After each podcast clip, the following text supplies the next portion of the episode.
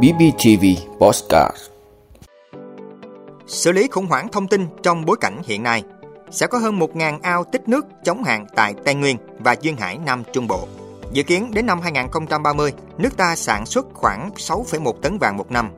Bộ Công Thương đề nghị doanh nghiệp tránh mua gom lúa gạo gây bất ổn về giá. Đấu giá biển số ô tô phải có tối thiểu trong tài khoản bao nhiêu tiền. Hyundai, Kia triệu hồi 91.000 xe tại Mỹ vì nguy cơ cháy nổ. Đó là những thông tin sẽ có trong 5 phút sáng nay, ngày 6 tháng 8 của Bosscat BBTV. Mời quý vị cùng theo dõi. Xử lý khủng hoảng thông tin trong bối cảnh hiện nay. Thưa quý vị, khi khủng hoảng thông tin xuất hiện, bản thân vụ việc sẽ được chia sẻ qua các phương thức và các trang mạng xã hội với tốc độ chóng mặt. Khủng hoảng thông tin có nguyên nhân chủ quan và khách quan. Vậy nên, việc ứng xử và xử lý khủng hoảng thông tin như thế nào cho hiệu quả luôn là vấn đề mà các cơ quan tổ chức cá nhân quan tâm. Việt Nam là một trong những quốc gia có số dân tham gia kết nối trực tuyến lớn nhất khu vực ASEAN, với số người sử dụng mạng xã hội là 72 triệu trường hợp. Thêm vào đó, có hơn 154 triệu thuê bao di động đang được sử dụng, trong đó số lượng người sử dụng Zalo là rất lớn. Khi lượng người sử dụng điện thoại và mạng xã hội nhiều, đồng nghĩa với việc ai cũng có thể trở thành nguồn tin.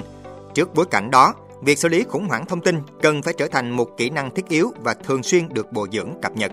Việc xử lý khủng hoảng thông tin truyền thông hiệu quả có thể biến khủng hoảng thông tin từ chỗ không gây ảnh hưởng mà còn trở thành nguồn lực sức mạnh mềm.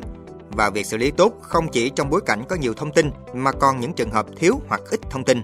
Theo các chuyên gia, trong bối cảnh công nghệ số, vấn đề khủng hoảng thông tin thường tăng tốc nhanh chóng thông qua mạng xã hội.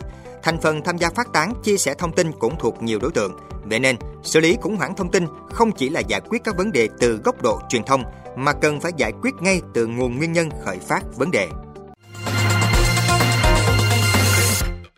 Sẽ có hơn 1.000 ao tích nước chống hạn tại Tây Nguyên và Duyên Hải Nam Trung Bộ. Thưa quý vị, trong khuôn khổ dự án tăng cường khả năng chống chịu của sản xuất nông nghiệp quy mô nhỏ trước tình trạng mất an ninh nguồn nước do biến đổi khí hậu ở khu vực Tây Nguyên và Duyên Hải Nam Trung Bộ, do Quỹ khí hậu xanh GCF tài trợ. Tổng cộng 121 ao chống chịu khí hậu đã và đang được thi công nhằm cải thiện an ninh nguồn nước và bảo vệ sinh kế của các nông hộ nhỏ trong khu vực. Đến năm 2026 dự kiến sẽ có 1.159 ao chống chịu khí hậu được xây dựng, bàn giao và vận hành đưa vào sử dụng. Trong số đó, 106 ao hiện đã được hoàn thành và đưa vào sử dụng, 15 ao đang được thi công và dự kiến cũng sẽ sớm được hoàn thành để kịp tích nước trong mùa mưa. Mỗi ao được thiết kế để có thể tích trữ hiệu quả nguồn nước mưa và nước mặt, đồng thời cung cấp nguồn nước bền vững cho nông dân trong mùa khô hạn hàng năm tại địa phương, góp phần giảm đáng kể khả năng bị thiếu nước do hạn hán và tác động biến đổi khí hậu đang diễn ra thường xuyên trong vùng. Dự kiến đến năm 2030, nước ta sản xuất khoảng 6,1 tấn vàng một năm. Thưa quý vị, đến năm 2030, Việt Nam sẽ duy trì các dự án chế biến, luyện, tinh luyện vàng hiện có với công suất đạt khoảng 6,1 tấn một năm. Đây là một trong những mục tiêu đề ra tại quy hoạch thăm dò khai thác, chế biến và sử dụng các loại khoáng sản thời kỳ 2021-2030, tầm nhìn đến năm 2050 vừa được chính phủ phê duyệt. Cũng theo kế hoạch giai đoạn 2031-2050, sẽ đầu tư mới, đầu tư mở rộng nâng công suất các mỏ đã cấp phép khoảng 10 dự án, các mỏ đã được thăm dò. Giai đoạn 2031-2050 sẽ duy trì các cơ sở chế biến đã cấp phép, chỉ đầu tư mở rộng nâng công suất các dự án đã có. Mục tiêu hướng tới là tổng sản lượng chế biến đạt 6,3 tấn vàng kim loại một năm. Ngoài ra, giai đoạn 2031-2050 sẽ thăm dò bổ sung thăm dò mở rộng và thăm dò mới từ 5 điểm mỏ, điểm khoáng hóa mới phát hiện, với mục tiêu trữ lượng đạt khoảng 232 tấn vàng kim loại. Bộ Công Thương đề nghị doanh nghiệp tránh mua gom lúa gạo gây bất ổn về giá.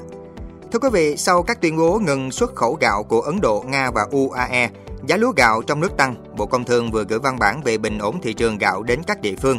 Trong văn bản, Bộ Công Thương yêu cầu các địa phương chỉ đạo Sở Công Thương đôn đốc các doanh nghiệp tham gia chương trình bình ổn thị trường, có phương án về nguồn hàng thóc gạo để kiểm soát mức tăng giá lương thực trong nước. Hoạt động cũng nhằm đảm bảo cung ứng gạo cho thị trường từ nay đến cuối năm 2023, Tết Nguyên đán Giáp Thìn 2024 với giá bình ổn. Các doanh nghiệp được yêu cầu có phương án về nguồn hàng duy trì lượng thóc gạo dự trữ bình ổn để sẵn sàng cung ứng ra thị trường khi cần thiết. Doanh nghiệp thực hiện hợp lý việc thu mua giao hàng theo tiến độ, cân đối lượng xuất khẩu nhằm đảm bảo nguồn cung trong nước. Bộ Công Thương lưu ý các doanh nghiệp tránh việc mua gom ồ ạt gây bất ổn thị trường, mất cân đối cung cầu cục bộ, đẩy giá thóc gạo trong nước tăng bất hợp lý. Sau tuyên bố cấm xuất khẩu gạo của Ấn Độ, Nga, UAE, Giá gạo Việt Nam trên thị trường thế giới tăng liên tục trong 2 tuần qua và sắp vượt 600 đô la Mỹ một tấn. Nhiều thị trường như Trung Quốc, Philippines, Indonesia đang tranh mua gạo Việt với số lượng tăng 40% đến vài chục lần.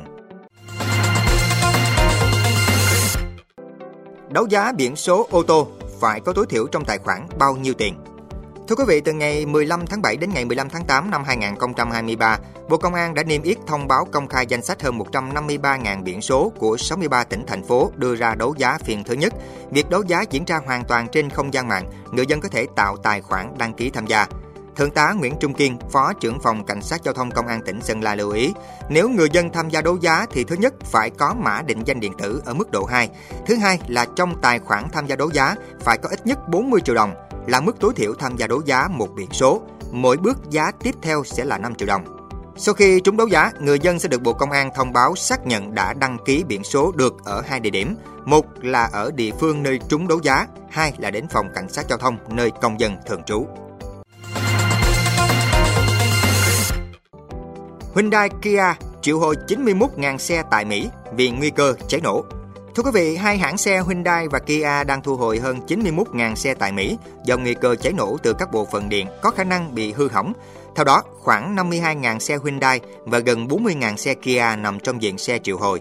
Nhóm các mẫu xe có khả năng bị triệu hồi bao gồm xe Hyundai Palisade 2023-2024, Tucson, Sonata, Elantra, Kona 2023 và xe Santos Kia Soul Sportage 2023-2024. Trong khi đó, chủ sở hữu ô tô được khuyến cáo nên đậu xe bên ngoài và tránh xa các công trình cho đến khi việc sửa chữa hoàn tất. Các nhà sản xuất xe ô tô Hàn Quốc đã phát hiện ra vấn đề tiềm ẩn với bộ điều khiển điện tử của cụm bơm dầu. Các bộ phận điện bị hỏng có thể dẫn đến tình trạng quá tải nhiệt. Chủ sở hữu sẽ được thông báo vào cuối tháng 9 và các đại lý sẽ kiểm tra thay thế bộ phận điều khiển bơm dầu nếu cần. Theo báo cáo của Reuters, Kia và Hyundai lần lượt báo cáo 6 và 4 trường hợp có thể xảy ra hiện tượng nhiệt độ cao nhưng không có tai nạn xảy ra hoặc thương tích nào. Để đảm bảo an toàn, Hyundai khuyến nghị các đại lý cung cấp xe cho thuê cho các khách hàng có liên quan cho đến khi có các bản sửa đổi thu hồi. Nếu chủ sở hữu phát hiện mùi khét, tan chảy, họ được khuyến cáo tránh lái xe và kéo xe đến đại lý Hyundai gần nhất. Ngoài nguy cơ hỏa hoạn, thiệt hại do nhiệt có thể gây ra hiện tượng đoạn mạch, ảnh hưởng đến các bộ điều khiển khác trên xe. Quý vị đã luôn ủng hộ các chương trình của Đài Phát thanh truyền hình và báo Bình Phước. Nếu có nhu cầu đăng thông tin quảng cáo ra vặt, quý khách hàng vui lòng liên hệ phòng dịch vụ quảng cáo phát hành số điện thoại 02713 887065. BBTV, vì bạn, mỗi ngày.